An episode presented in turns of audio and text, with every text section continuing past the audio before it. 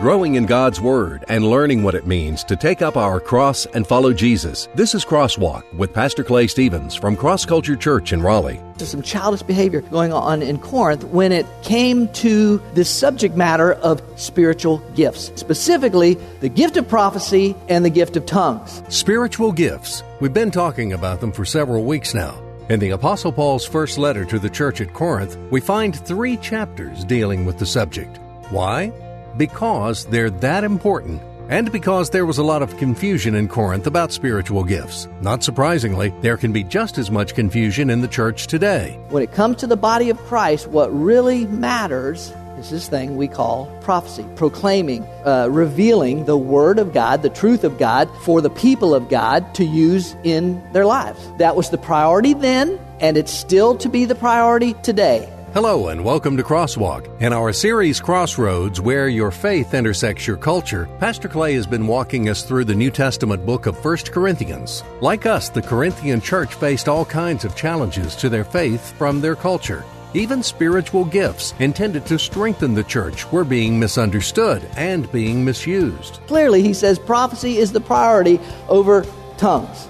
The Corinthians were making tongues the priority. It was the shiny, it was the flashy, it was the one that would get the most attention. Today on Crosswalk, Pastor Clay is going to dive deeper into 1 Corinthians 14, where the Apostle Paul focuses on two gifts in particular the gift of prophecy and the gift of tongues. Understanding these two gifts is as important for the church today as it was back then. Now, here's Pastor Clay.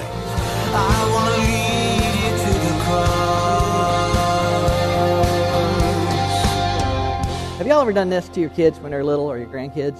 So have y'all ever done this? You take a kid that's, I don't know, two years old, a toddler, right? A toddler. Have you ever done this where you take a toddler and you say, um, Wyatt, that's one of my grandsons, I said, Wyatt, because I'm pretty sure I did this. Uh, Wyatt, which, which would, I'm going to give you a choice. Which would you rather have? Would you, would you rather have, would you rather have do I have any money on me? Would you rather have this, this piece of paper money? Or, Wyatt, would you rather have 20 shiny, brand new pieces of money? 20 one piece of money. Have y'all ever done that? I mean, seriously. Yeah, y'all aren't mean? Y'all don't do that kind of stuff? I mean, you kind of put yourself. Uh, listen, I, I think we all would realize this that the vast majority of times, the toddler is going to pick the, the, 20, the 20 shiny pennies over the little old $20 bill. put that in pocket so it doesn't disappear. He's going to, almost always going to pick the 20 pennies over the, over the, the single piece of bill. Uh, why? Because they're shiny. They're shiny. And, and, and they make more noise than that paper money makes. And, and, and, and they, they, they just, they're more, they're more attractive. You, they just, I, you know what I'm saying? Now, they, they do that because they, they don't know. They don't know about money. They're just, they're just basing on what they see, what they experience. And for them, 20 pennies seems to make a whole lot more sense than a $20 bill because they're toddlers. Well, I say that to introduce a subject matter in Corinth that we started into last week, and to say this to you. There was some childish behavior going on in Corinth. And the Apostle Paul actually says that, by the way. Actually says there's some childish behavior going on in Corinth when it, when it came to this subject matter that started in chapter 12, continue on through chapter 13, although the emphasis was love, and now into chapter 14, this subject matter of, of spiritual gifts. And specifically, if you're here last week, as we started in chapter 14, specifically two spiritual gifts the gift of prophecy and the gift of tongues. Now, if you're new here to Cross Culture Church and you're in the, we're jumping, you're in first time you're here and this we're in the middle of this series called crossroads where your faith intersects your culture and, and we're making our way through First corinthians and you're thinking uh, prophecy, tongues. I, uh, let, get me out of here. Listen, what you're going to discover, what I hope you discover, is what this is about is, is maturing in our, in our understanding of, of what it means to be a follower of Jesus Christ. You may or may not be a follower of Jesus Christ if you're here. I don't want to take that, uh, assume that for anybody. You may or may not be a follower of Jesus Christ. But if you are, there's, there's, a, there's a call to mature in this, and it's really going to jump out here in chapter 14. So even if you think, well, I don't understand this, or this doesn't, I don't know what's going on, hang in there because the, because the process, I hope, will begin to illuminate some truth that you can, can grab a hold of for your life. So last week, we read, I read you all 40 verses of 1 Corinthians chapter 14. If you were here, you may remember me reading all 40 verses, the entire chapter. I read it. And then I gave you, I defined a, a, a few things for you. I, I defined prophecy and, and, the two basic uh, ways that prophecy can be, uh, can be interpreted. I defined uh, biblical tongues to you because that's the subject matter coming up in 14. And I defined what, I'm call, what I call Corinthian tongues to you, and I gave you a little bit of background, uh, the, the whole history of the oracles and that, and the, their influence and all that kind of stuff. Did all that, and it was a lengthy introduction last week, and I know it was a lengthy introduction last week, but it was an important one because there were some terms I needed you, or I wanted you to understand. Now, if you weren't here, listen, uh, crossculture.church, you can go right to our website, you can go to uh, iTunes, you can go a lot of places, you can listen to the podcast, you can watch uh, the sermon online, anything you want to do, you can go back and catch uh, last week's or the entire series if you want. But uh, I covered some of that as a way of introducing where we're going uh, today, deeper into it, and as it turns out, where we're going also next week as well. Um, so, 1 Corinthians uh, chapter 14, I am not going to read the entire 40 verses to you again today may or may not be relieved to know that. I'm not going to read it. We're going to read some as we go. But I went through all those definitions, read the chapter, went through all those uh, explanations last week or definitions, and then I just left you with this one idea, and we just really kind of kind of quit at that point. But I left you with this one idea last week, which was this: prophecy is the priority. Prophecy is the priority, and that's where I want to jump off this morning and, and, and jump into it. Prophecy is the priority. Clearly, if you were here last week and you read it, or if you get opportunity, you go back and you want to read 1 Corinthians uh, chapter 14, clearly prophecy, and remember, we define that prophecy can mean two different things. Prophecy can mean to foretell, to, to, uh, to, to tell about uh, God's revelation, an event that has not yet uh, occurred or not yet been revealed. Uh, but the vast majority of times that prophecy is used, it means to foretell, to proclaim a, a truth that has already been revealed or has already occurred or something like that. So it can be either one, but the majority of times it is to forth tell. And clearly, Paul is going to bring out here that prophecy is the priority when it comes to uh, the spiritual gifts. Now, he brings it out because the Corinthians were making tongues the priority, and he's trying to get them back on track to understand when it comes to the body of Christ, what really matters is this thing we call prophecy, proclaiming, uh, revealing the Word of God, the truth of God, for the people of God to use in their lives. That was the, that was the priority then, and it's still to be the priority today.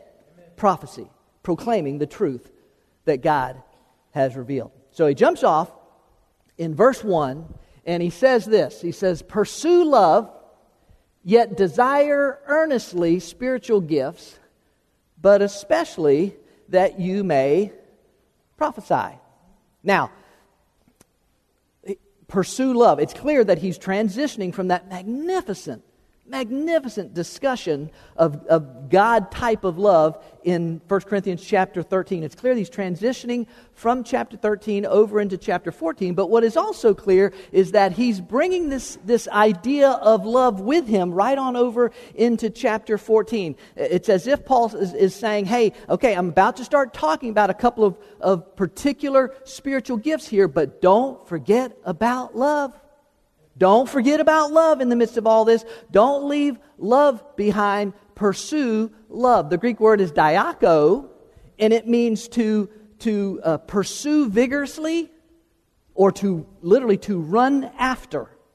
Truth is, godly love, as we've defined it, as we defined it back in chapter 13, that agape kind of love, that others first, that sacrificial others first, is the way I always define it, sacrificial others first kind of love The truth is, we have to pursue, we have to run after that kind of love. Why? Because we tick each other off. Because because we say the wrong thing, because we do the wrong thing, because we act the wrong way, because we hurt each other, because, because we make each other uh, mad. Am I, is it just me? Am I the only one that does that to my wife? Or, or is, is, is, that, does that happen?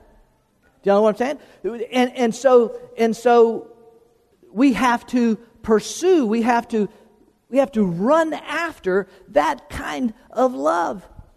You know, I, I had never thought about this before.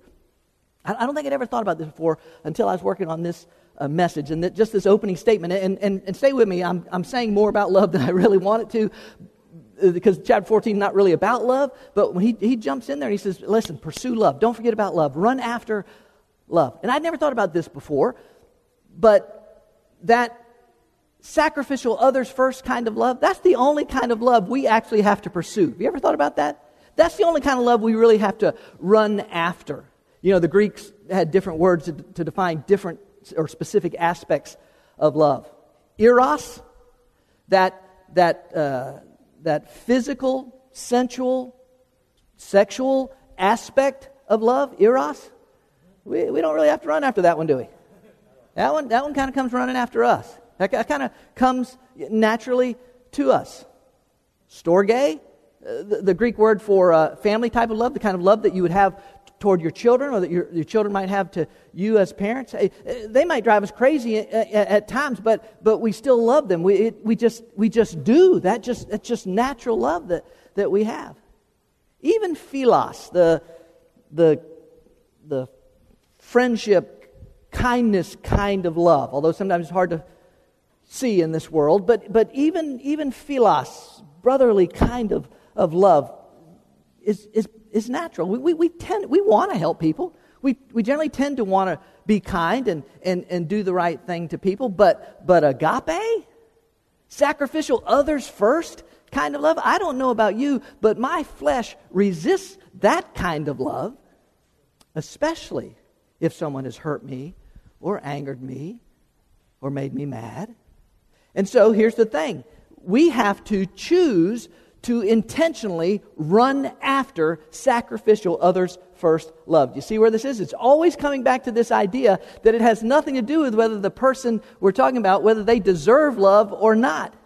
It's always coming back to me as a follower of Jesus that I have to choose to intentionally run after that type of love. Now, if you're, if you're, if you're sitting there and you're thinking, but I, how do you do that?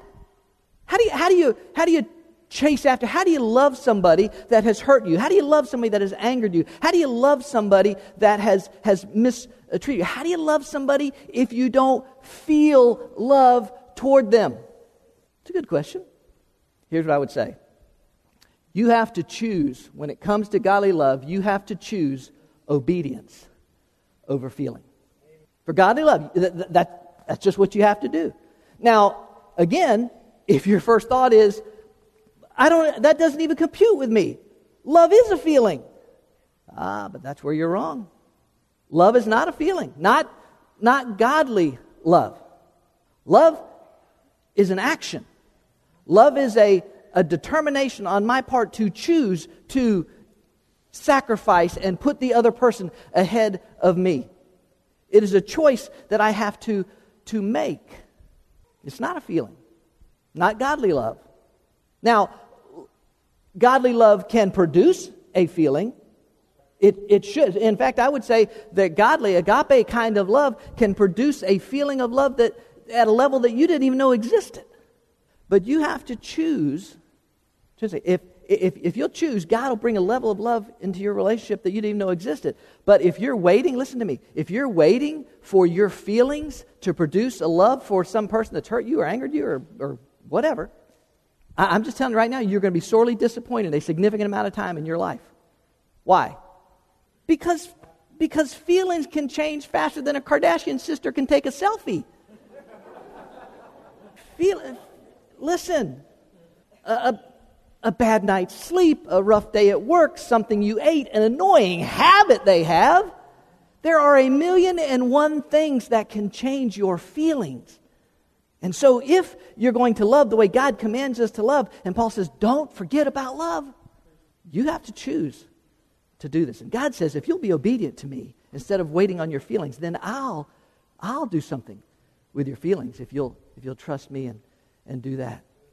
Yeah, I know that's way more, as I said, that I intended to say about love, but but Paul says, don't forget about love because, as he said in chapter 13, eh, we're about to move into these, these two spiritual gifts. What he says in chapter 13, it doesn't matter. You can have all the spiritual gifts in the world, but if you don't have love, to quote the Apostle Paul, it profits me nothing. Okay, so he also says there in verse 1, he also says, desire earnestly spiritual gifts. Literally, be eager for the spiritual. Now, we already saw back in chapter 12 that God is the one who determines what spiritual gifts are given to who. God is the one that determines that and, and not us. But Paul says, man, be eager to see them employed. Be eager to employ them, the gifts that you have. Be eager to see them in action in the church and in, and in the body. But then he adds this there in, in that opening verse, but especially that you may prophesy. But especially that you may prophesy. He, he, does, he's so undiplomatic about it. He, do, he doesn't even, he's not, he's not apologetic about it, he's not anything. Clearly, he says prophecy is the priority over tongues. The reason he, he, he, he's not even diplomatic about it at all, really for two reasons. One is theological, which we'll get to in a minute. The other was, was purely correctional. The Corinthians were making tongues the priority. It was, it was, it was the shiny, it was the flashy. It was, it was, the, it was the one that would get the most attention. Paul said, no, no. Prophecy is the priority. And he, and he gives us the reason why in verse 3 through 5. Let me read it to you. But one who, who prophesies speaks to men for edification and exhortation and consolation. One who speaks in a tongue edifies himself. Uh, uh by the way, he's not, he's not saying that He's just saying you're talking to yourself. I think that'll become clear. But one who prophesies edifies the church. Now, I wish that you all spoke in tongues, but even more that you would prophesy. And greater is one who prophesies than one who speaks in tongues, unless he interprets, so that the church may receive edification. Like I said, he, he's not even trying to be diplomatic about it. He's clearly emphasizing prophecy over tongues. And the reason is right there in the first part of verse 3. What does he say? But one who prophesies, one who, who, who, who proclaims the truth of God, speaks to men, to mankind, for edification and exhortation and consolation. There it is, right there. There's the reason why. He, it, it's so important. Look at this. He repeats it again, uh, essentially he repeats it in verse 12. So also you, since you are zealous of spiritual gifts, and you know, y'all are all about the spiritual gifts, seek to abound for the edification of the church.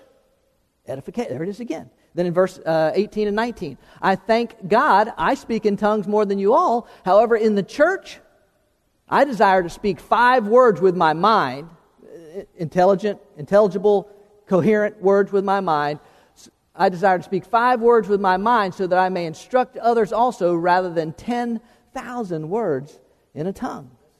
Edification. Again, in verse uh, 26, let all things be done for edification. Again, in verse 39, therefore, my brethren, desire earnestly to prophesy. Again and again and again throughout the chapter, he's coming back to this idea that prophecy is the priority the Corinthians had made tongues the priority, as I mentioned last week, because it was kind of a it, it was kind of a, a spiritual superiority thing. Look at me. The Spirit speaks through me. I don't even know what I'm saying, but the Spirit is speaking through me. All right, here's what he says edification. Well, let's just get to him. Edification. I took this straight from dictionary.com, by the way. Moral improvement or guidance. Prophecy is for edification, moral improvement or guidance. Can I just say this about the, specifically the subject of morality. Y'all understand what I mean by the subject of morality? Right and wrong, good and bad in, in our actions. And we are living in an age, I know this doesn't come as a surprise to anybody, we're living in an age where more and more people are want to, wanting to separate their, their, their belief system from their moral actions.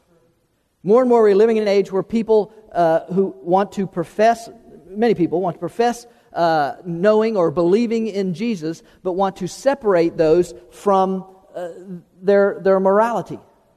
Uh, somebody was, was mentioning in uh, my life group, our life group last week, that uh, on the show, the, the Bachelor or Bachelorette, or whichever one they're on right now, the Bachelorette, um, there were, the lady was down to the three like final people, and I guess she, you know, she, you know, she can choose to spend the night with them or whatever.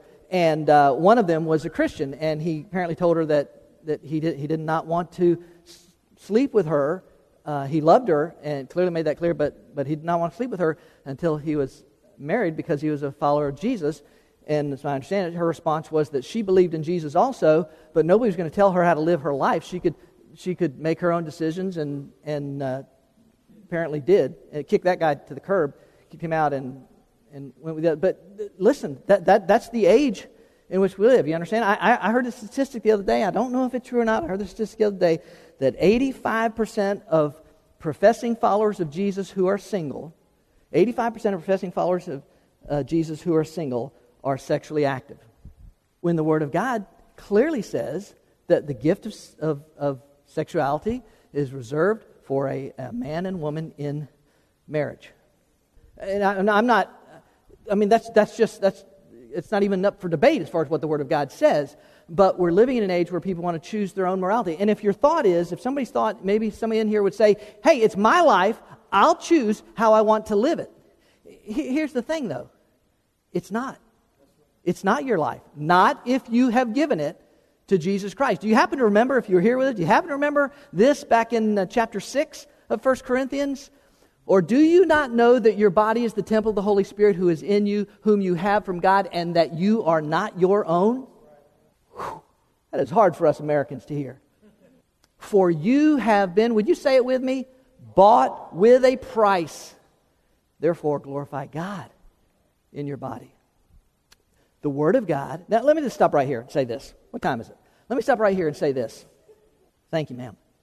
Let me say this. This is not about, when I say this, uh, uh, when Paul says it's for edification, and edification defined as moral values, teaching, uh, this is not about legalism. I want you to understand. This is not about, you know, keeping all the, you know, I don't, I don't smoke or chew or go with the girls that do. I, I, I just, I, I, I'm, I'm straight laced. I'm, I do all this stuff. I'm, I'm not, you know, I'm, I'm, and, I'm, and this legalism that, because that's going to impress God or that's going to keep God on my side or that's going to do something. No, I, that, that is not what this is about. You understand what I'm saying? Only the gospel, only the gospel has the power to change life.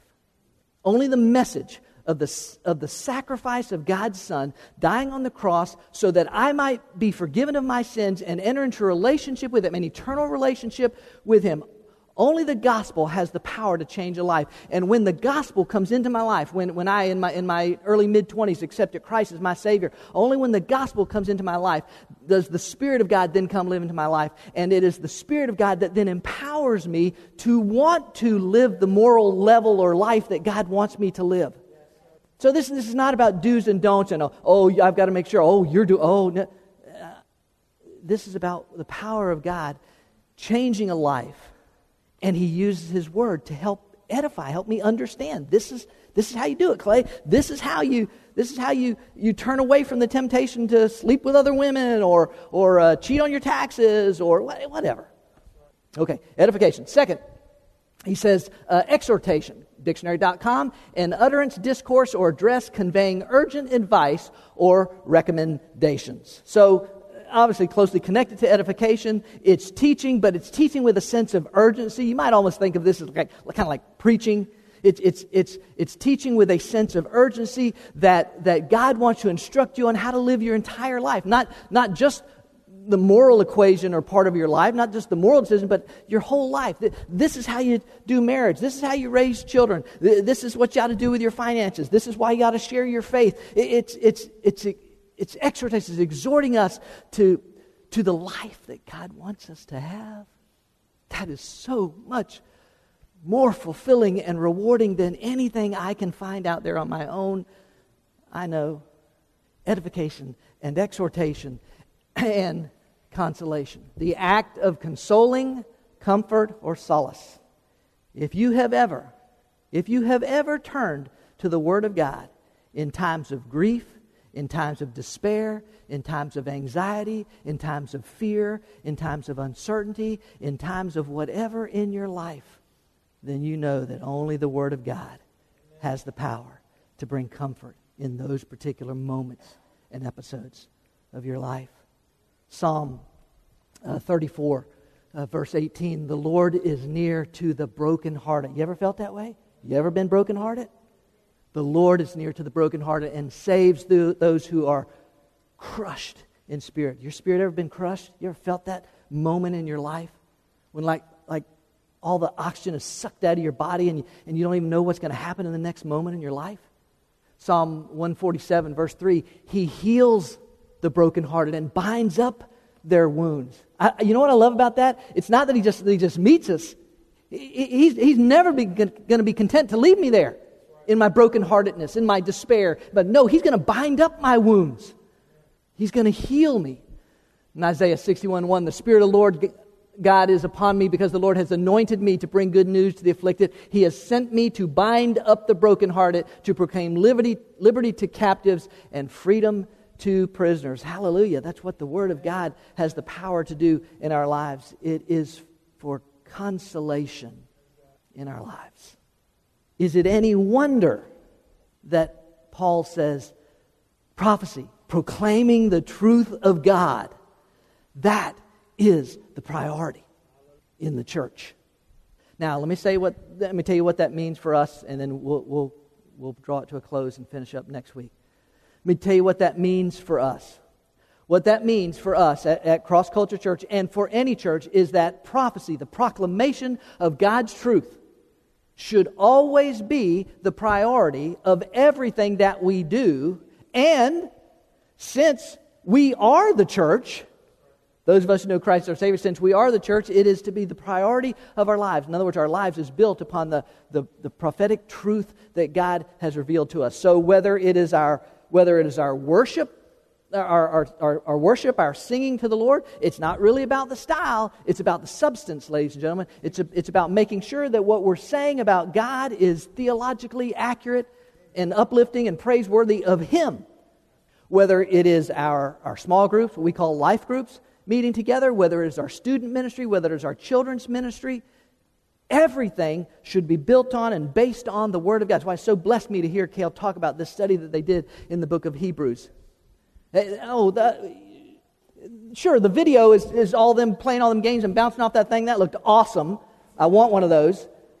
All that looked, looked awesome. You know why? Because, because, we, because that, that looks good on the screen a bunch of students with their head in the Bible, maybe that's not us. It doesn't seem exciting, so you can't you can only capture so much of that footage. But it so thrills me to, to know that, that, that they dove into the Word of God because that's what the church is to be about. Prophecy. That's the priority.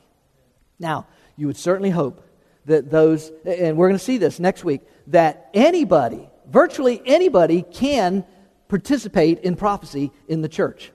We're going to see that and I promise you, if you're here last week, or if you've looked down it, we're going to get to verse 34 about women not speaking in the church. We're going to get to that. We're going to get to that because that's, that's part of chapter 14. You need to understand what, it, what it's saying. But, but virtually anybody can participate in, in prophecy. The Corinthians were saying, choose the shiny one. Get this one. Over and over again, Paul says. Mm. Now, matter of fact, we'll see next week. Tongues was a problem. And we're going to look at exactly why it was a problem. But for us, emphasis in our lives as part of the body of Christ, emphasis when we're gathered together in, in small groups, in, in large gathering, in uh, whatever it is, the, prophecy, the, the, the should always be the priority of what we do. To the glory of God and for the good, for the edification and exhortation and consolation of the body of Christ. Amen? We certainly hope today's message was both informational and inspirational to you. God's truth revealed should bring edification, exhortation, and consolation to our lives. The Corinthian church had taken their eyes off that truth. They placed their focus on their own particular version of tongues, and instead of being edified, the church was confused. What was true then is just as true today. The Word of God proclaimed must always be the priority. We're glad you joined us for this week's message on Crosswalk. Pastor Clay is the author of the book I Get It Discovering How to Really Live in the Promises of God. My prayer is that God would use it to help some people understand a few things about what it really takes to live in the promises of God. God wants you to live a life of peace and purpose and meaning and hope and fulfillment and contentment. He wants you to live a life without fear and without anxiety. Many people at some point in their life feel disconnected with the type of life and faith they read about in the Bible and what their lives look like on a daily basis. What is it that we're missing? What is it that we're not getting? If I'm not really living in the promises of God, why is that? That's what this book explores. I Get It is available online in electronic versions for the Nook and Kindle, as well as paperback from Amazon.com. And ask for it by name at your favorite local bookstore. You can go in bookstores and just say, hey, uh, have you got a book in here uh, entitled I get it from Clay Stevens. They can order this book out of their catalogs that they get. Get your copy today. Discover the promises of God and the steps you need to take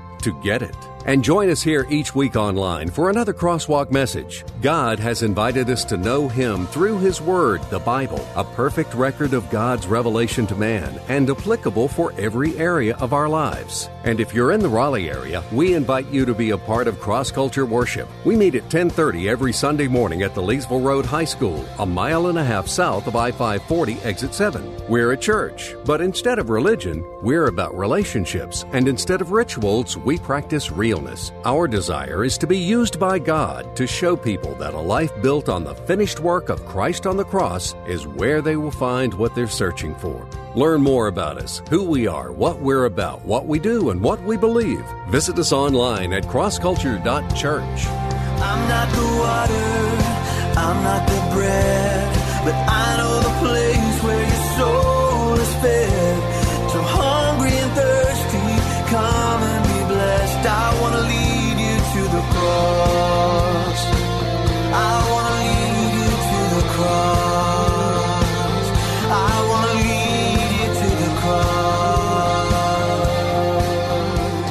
cross. Culture Church, a new church for people like you, taking the cross to our culture and taking our culture to the cross.